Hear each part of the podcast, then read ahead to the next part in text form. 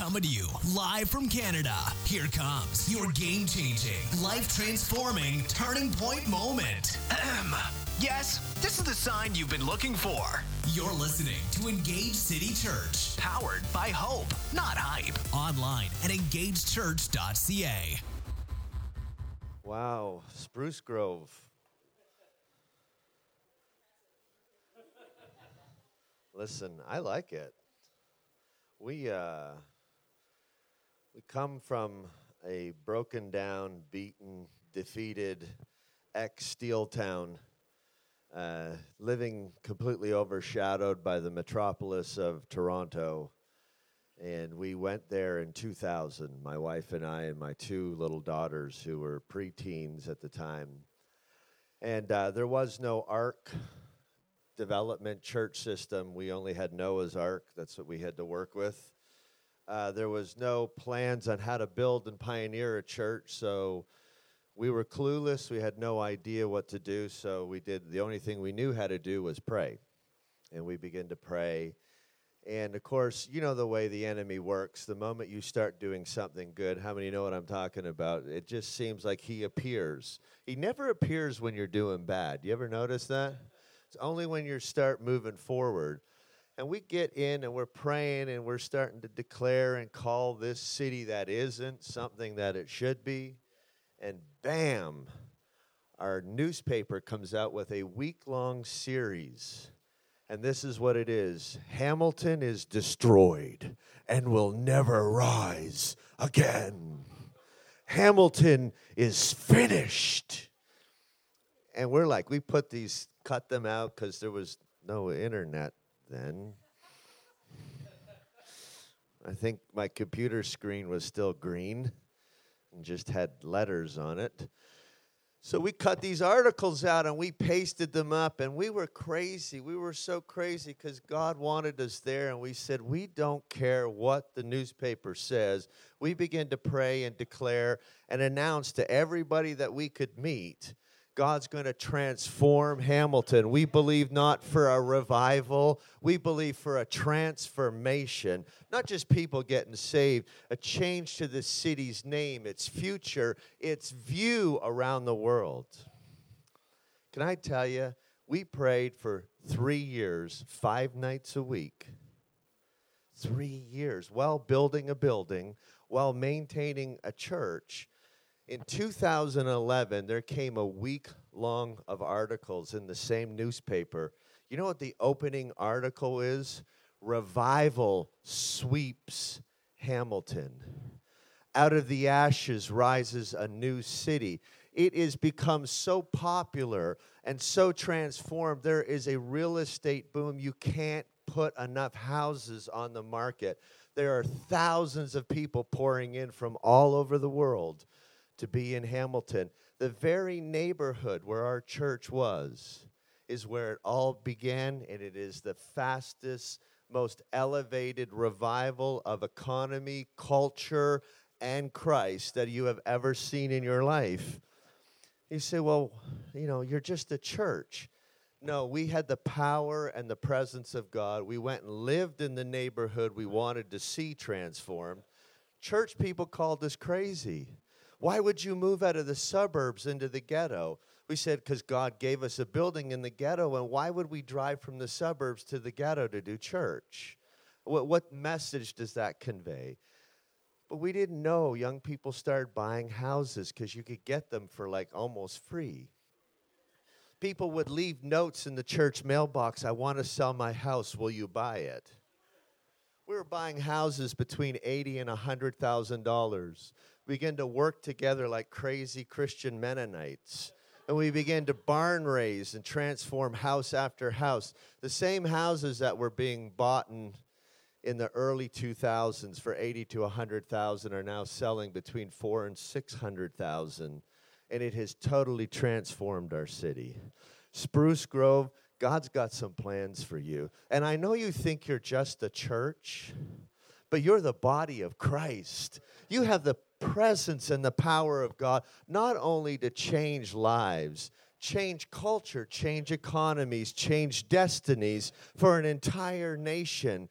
God is in the north. I'm shocked at how far north we are because right now it's nicer here than it is at home. So if you don't mind, if we can stay a couple extra days, we're really enjoying the sun. Because I looked at the weather forecast at home and it's all rain and cold. Thank you, Pastor Brett and Des, for having us. They have been friends for years. They've been at our church a number of times. Our church loves them. We love you. It's our first time meeting you. Hey, good to see you. You're better looking in person than in pictures. Is that all right? We've been in this series called Too Good to Be True, a series on grace at our church. And, you know, I know Christians generally, you say the word grace, God's riches at Christ's expense, and everybody goes, oh, yeah, grace. I mean, we, we get it, but I don't think we really get it because grace and the understanding of God's grace is so deep that even as seasoned veterans of Christianity, we begin to realize, oh my gosh, we're just scratching the surface. You know what happens? You get into church culture, everything becomes about who you are within the church. And when you start to realize there's so much more that God has for us, this series wrecked our church. And I just want to do one little message from that series. Is that all right? How many have ever seen the ads for Disney and Walt Disney World on TV? The Magical Kingdom. Doesn't it look awesome? I mean, seriously, like all you can do, and you see that if you got kids, every kid wants to go to Disney. Anytime you win something, hey, I want to go to Disney. I don't know what it is, but their commercials are so magical and they just draw you in and before you know it you're on the computer and you're you're purchasing a week's pass or you're making plans to go and the whole family's going to Disney and you tell everybody we're going to Disney. You ever notice you get so excited the promise of an incredible time is what is in front of you. And then you get there. How many of you have ever been to Disney? if you don't get that advanced parking pass that moves you close to the tram, you don't realize when you arrive and you just get the general parking that you park so far away from the park, you got to take a tram from the parking lot to get to the tram that takes you into the park. I mean, it's a double tram. It is not very uncommon that it could take you upwards of an hour to get from the parking lot through the front gate. You haven't even been in the park yet, and you've already blown an hour just getting there. That's not including the time you took to drive, to wait in line, to get into the parking lot, to go to the general parking, to get in line in the tram, to go to the other tram that eventually takes you into the park. Then you line up to go through security to get through the front gate, and then you have to present your ticket. You get through the gate, and there it is the sea of humanity in the most magical kingdom on earth. I forget what the statistic is, but it's somewhere close to 7% of all the world's population goes through Disney in a year. I mean, it is it's magical. And though the promise seems so good when you were looking at it and desiring it, the present actions and the present experience when you arrive is far from magical and then you watch the process. There is, we call that the witching hour. It is between 4 and 7 p.m. That's when demons swarm the park, enter the hearts and minds of all children, and they begin manifesting all across the entire park. Does not matter what culture, race, creed, or religion the parents are. You can be spirit filled, you can be an atheist. Demons enter the hearts of the children and they completely melt down because they've had they are an overload sensory. They have had every treat they never should have had in a million years. They are sleep deprived, and parents go, Wow, isn't this great? Sometimes I think we often present Christianity like Disney World. We, we promise the magical kingdom of forever in heaven, and that's often the way Christianity is presented and the reality is, yes, heaven is a great reward for our eternity, but there's a lot of living to do while we're still here. And I think the grace of God is here to help us understand that grace wants us to be successful now, in our now, in our everyday, with our families, with our careers. Yes, I can't wait to spend an eternity in heaven, but while we're alive here on earth, I'd like to leave this earth successful. You? I started broken down, beaten out. I started at the bottom. But Christ is going to take us up when grace and salvation only become about where you end up when you die, then we've only answered half the question. The other half of the question is, man, how do I get through this life? And I think the church, its sole function, yes, it's to point you to eternity, but it's to equip, train, and community you, family you, bring you into the family to help you and I live successfully while here on earth. You say, well, I'm successful. You know, I I, am good, thank you. I mean, I appreciate Jesus. It's good. We're, we're good. And that may be true, and praise God. If you're good, that's awesome. But how many people around you, their soul's still broken? There's a lot of broken souls that live in Spruce Grove. You know what I mean? You know any? How many know some broken souls? Grace doesn't just impact your destiny, it changes your identity. It wants to transform you. It doesn't just change where you're going, it wants to change who you are. And you may have started out one way, and if you've been recently saved in the last couple years in this church, praise God, this is a church where people are actually getting saved. There's not a lot of them if you didn't know that. But part of being saved is just this that's the starter pistol going off. There's a race to run. Grace is not something that just blesses you in the next life, it empowers you in this life. God wants you to be filled with such love and such passion that you just you just emote, you just, you know, explode the love and the mercy of God everywhere you go. Now, I, I get it. I, I know. I know. It's tough. I drive too. you know, I shop too. And I'm not always giving God praise when I'm, I'm in traffic. I'm not always giving God praise the way I should when I'm in scenarios that cause frustration and difficulty. When you get passed over for that promotion at work that you expected to get. I know it's tough in those moments to lift your hands and go, God, you're good.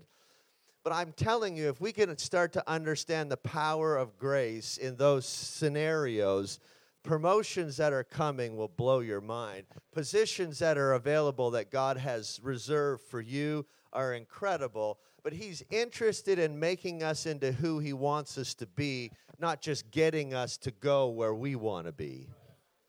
Because I tell you what, Thank God I didn't get the blessing that I have now 15 years ago when we started the church. I wouldn't be here. He's a good father, a really good one. You know that good, good father? That's the song you can never get out of? If you're a musician, you know exactly what I'm talking about. There's just no ending spot for it. You almost have to crash the plane just to get out. John 10:10 10, 10 says this interesting little statement. He says the thief or Satan's purpose is to steal and kill and destroy. Now, it's not somebody you really want to hang out with. Most of us did, whether we wanted to or not, before Christ. But Jesus said, My purpose is to give them a rich and satisfying life. Now, can we be honest? I, I appreciate us white Anglo Saxon people.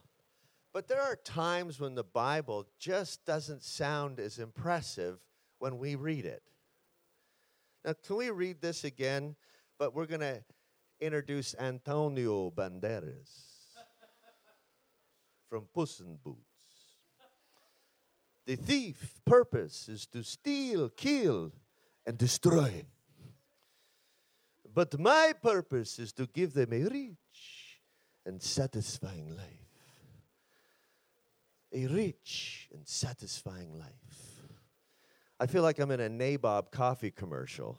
Juan Carlos is somewhere on the mountainside and they're trying to give him a macchiato. A rich and satisfying life. Can we be honest? I'm not sure that most of us even think we deserve a rich and satisfying life. We're honest. We're our worst enemy, right? We're typically self destructive in most of our ways. We generally don't like ourselves. Are we, can we be honest? If you do like yourself, congratulations. You must have found a Circle of Life prayer book from Disney that I didn't know was available you know, my mission in life has been to embrace me like Christ has embraced me. Because we know our flaws. We, we know the things we do. We know the things we say in our minds that don't come out of our mouths. We know the things that we say in our minds and come out of our mouths. It's a little scary. So when we start talking about Christ wanting to give us a rich and satisfying life, I'm not sure at times we, we want it or think we deserve it, but Christ came and gave his life so we could have a rich and satisfying life. He wants us to be healthy in our soul. We may have started broken, but He's in the healing business. He wants our souls to be restored, transformed. I've seen a city transform, but I'm more impressed with the transformed lives that surround me. God can change economies like that. He can change a cultural mindset. But man, what He can do with a broken life. And you see them whole and you see them together and you see them serving and giving out of what they didn't even possess a short time ago. It's a rich and satisfying life. Now, this word the rich and satisfying part. In different translations, it uses different words abundantly, an abundant life. Now, if you look in the Greek, that abundant, man, I, I dig the Greek. I can't pronounce 99% of the words. So I, I hit the little speaker on the app, and then I have to write it phonically down in, in pieces so I could ever repeat it. So I didn't even bother trying to translate this one. But listen to the definition of this abundantly or rich and satisfying is exceeding some number, beyond a number, measure or rank needed, over and above, more than is necessary. But here is my favorite word out of the whole thing. Are you ready for this? Super added. that God will give you a super added life. Now, I got news for you. There's a lot of times my life doesn't feel super added. My life doesn't feel super or added. I'm, I'm, I feel like I'm flatlining most of the time, and I'm looking for the paramedics to come rescue me. But the life that Christ wants to give you and I is super added. It's so rich, it's so abundant, it's so exceeding what we could ever ask, think, or imagine that the world around us is going, okay, tell me how you ended up like this. What happened? Tell me your story. We're Christians, tell me your testimony. No, no, tell me your story. What caused this incredible transformation of your life? That's why I love the church that's filled with new believers, people that are getting saved all the time. Sure, there's spiritual diapers to change, and nursing and feeding, and a lot of maintenance to look after to raise them up. But man, when they're transformed, their story is so impactful. Everywhere they go, people know who they once were, and they see who they are now. God is planning a rich and satisfying life for us, but we need a relationship with Christ to access it. Grace empowers you to live right now, but we have this mentality in Christianity that, uh, you know, how do we put it? We go, oh, man, it's a sacrifice. Oh, man, I, you know, I had to go over Saturday and clean the church, and, you know, I really wanted to do something else. And, you know, my girlfriend called, oh, what a sacrifice. Sure hope God's keeping track.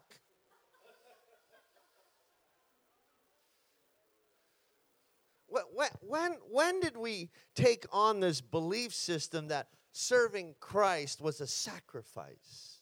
Who, who lied to us?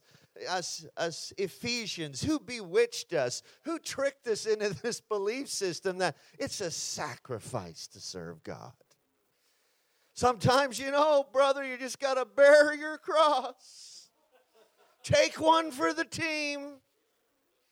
I'm like, whoa, whoa, whoa, hang on a minute. Jesus is the one that bore the cross, not us. He's the living sacrifice. You know what we're called to surrender? Now, this is a real tough one. I'm called to surrender first my demented thinking, my self destructive nature, my crazy, ridiculous thought process. Yes, I'm called to lay that down. And what do I get in return now that, you know, I know we get the short end of the stick sometimes, but I end up with joy, peace, whole soul, healed in my heart.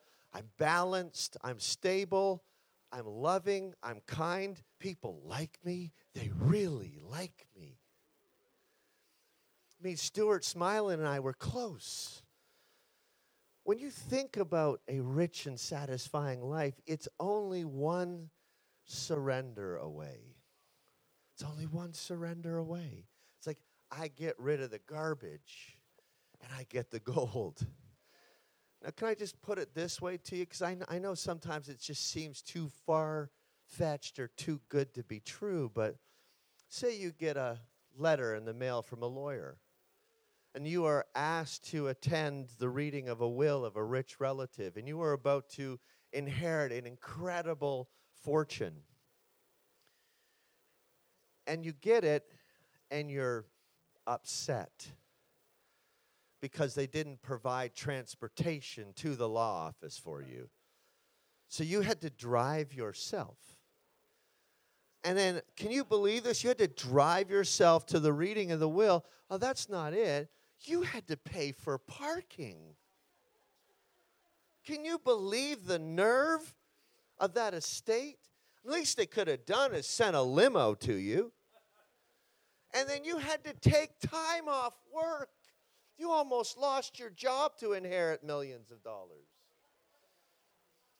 Do you think you could find any sympathizers with your plight?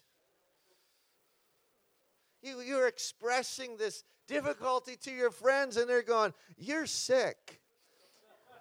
Seriously, you need help.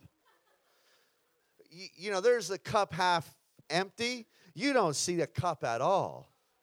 And that's the way we live a lot of times. We have this rich and satisfying life. We have these riches that are just so unfathomable, and yet we live so frustrated and locked down in our own defeat in our own broken soulness that people can't even imagine that we complain. Like, look at the family of God around you. You don't even have relatives that like you, and you're surrounded with hundreds of people that love you. You can call on people in a minute and have an army come and help you out. You are so in, expressive in your emotions. Most of us, you know, we look like very aged people. You know, our arm only goes this high anymore. And like, man, we can lift our hands, we can praise God. Look at this church that you get to be part of. Come on, man. Do you know how many people hate going to church? I mean, just the coffee bus alone. Who's kidding me? You have good sound. You have a great worship. Most people live tortured just listening to the music that they have to go to. People come into our church and they're like, wow, it's, it's very full, volume full. And I'm like, exactly. They go, why do you do that? So you'll sing. Because if it was quiet in here, there would be five people singing. Because we only sound good when we're singing together. You notice that? When I start singing with you, my gosh, I got a career. really, like I'm good. But if you singled me out, you'd all be running for the door. See, the power of community, that's what we get with this rich and satisfying life. Come on. Spruce Grove, engage. Engage. It's not just the name of your church. Engage in your relationship with Jesus Christ. Go after that rich and satisfying life that He has for you. I know we got problems. We always are going to have problems. If you've overcome a problem recently, there is a new problem to overcome. We need to get excited about overcoming problems, not defeated in having problems. Let's get excited about overcoming problems. I think there's two parties that every church needs to throw every year. First of all, we need to throw a giant birthday party for everybody in the church one time, all come together for when you got saved. I mean, it should be a pig roast, throw down, get rid of the chairs, dance your feet off all night long. The, the lights, the ball, DJ, I'm talking a throwdown, a party that unsaved people want to come to. What is this party you're going to? Oh, it's our birthday party. For everybody, yeah, we're all celebrating the day we got saved. Come on, we're celebrating this rich and satisfying life. Then, come on, there's one more party you got to have. We should have an annual party every year, an overcomers party. I'm so tired of people just looking like they lost their dog all the time. Come on, it's time to start celebrating. Sure, there's mountains ahead, but like Caleb and Joshua, let's start throwing down for the mountains we've overcome in the past year. Let's start celebrating, declaring the goodness of God. Look what God has done in my life this past year. Man, have testimonies, have stories, have cakes, have all the things that we shouldn't eat. And then we'll go back to our rabbit food diets the day after.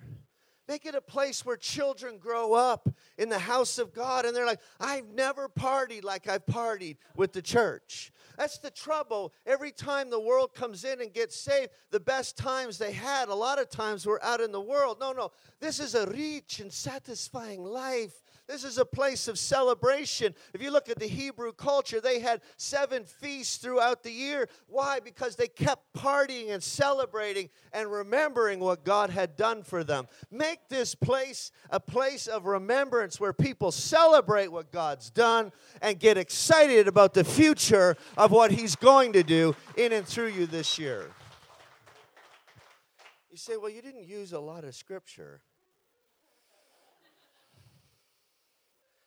I don't know that we need a whole lot more than John 10 10. There's a lot being said there. I could give you a whole nother section. I don't think it accomplishes the purpose. Who wants, is willing to say, I want a rich and satisfying life? I can mean, seriously, I, I know I may don't deserve it. A lot of times I'm my own worst enemy, but I want a rich and satisfying life. I want to be engaged in my soul. I love the house of God. I keep thinking I'm 52. I've been 52 now for two years. My children keep thinking I'm 50. But I came to this stunning conclusion last week as I calculated my birthday from my birth that I'm going to be 54 this year. I didn't even realize it. But I have been loving the house of God since the day I was born. I've been serving in his house, and I was such a screw up. I put the screw in up. I mean, I was a messed up church kid. But throughout it all, I loved his house.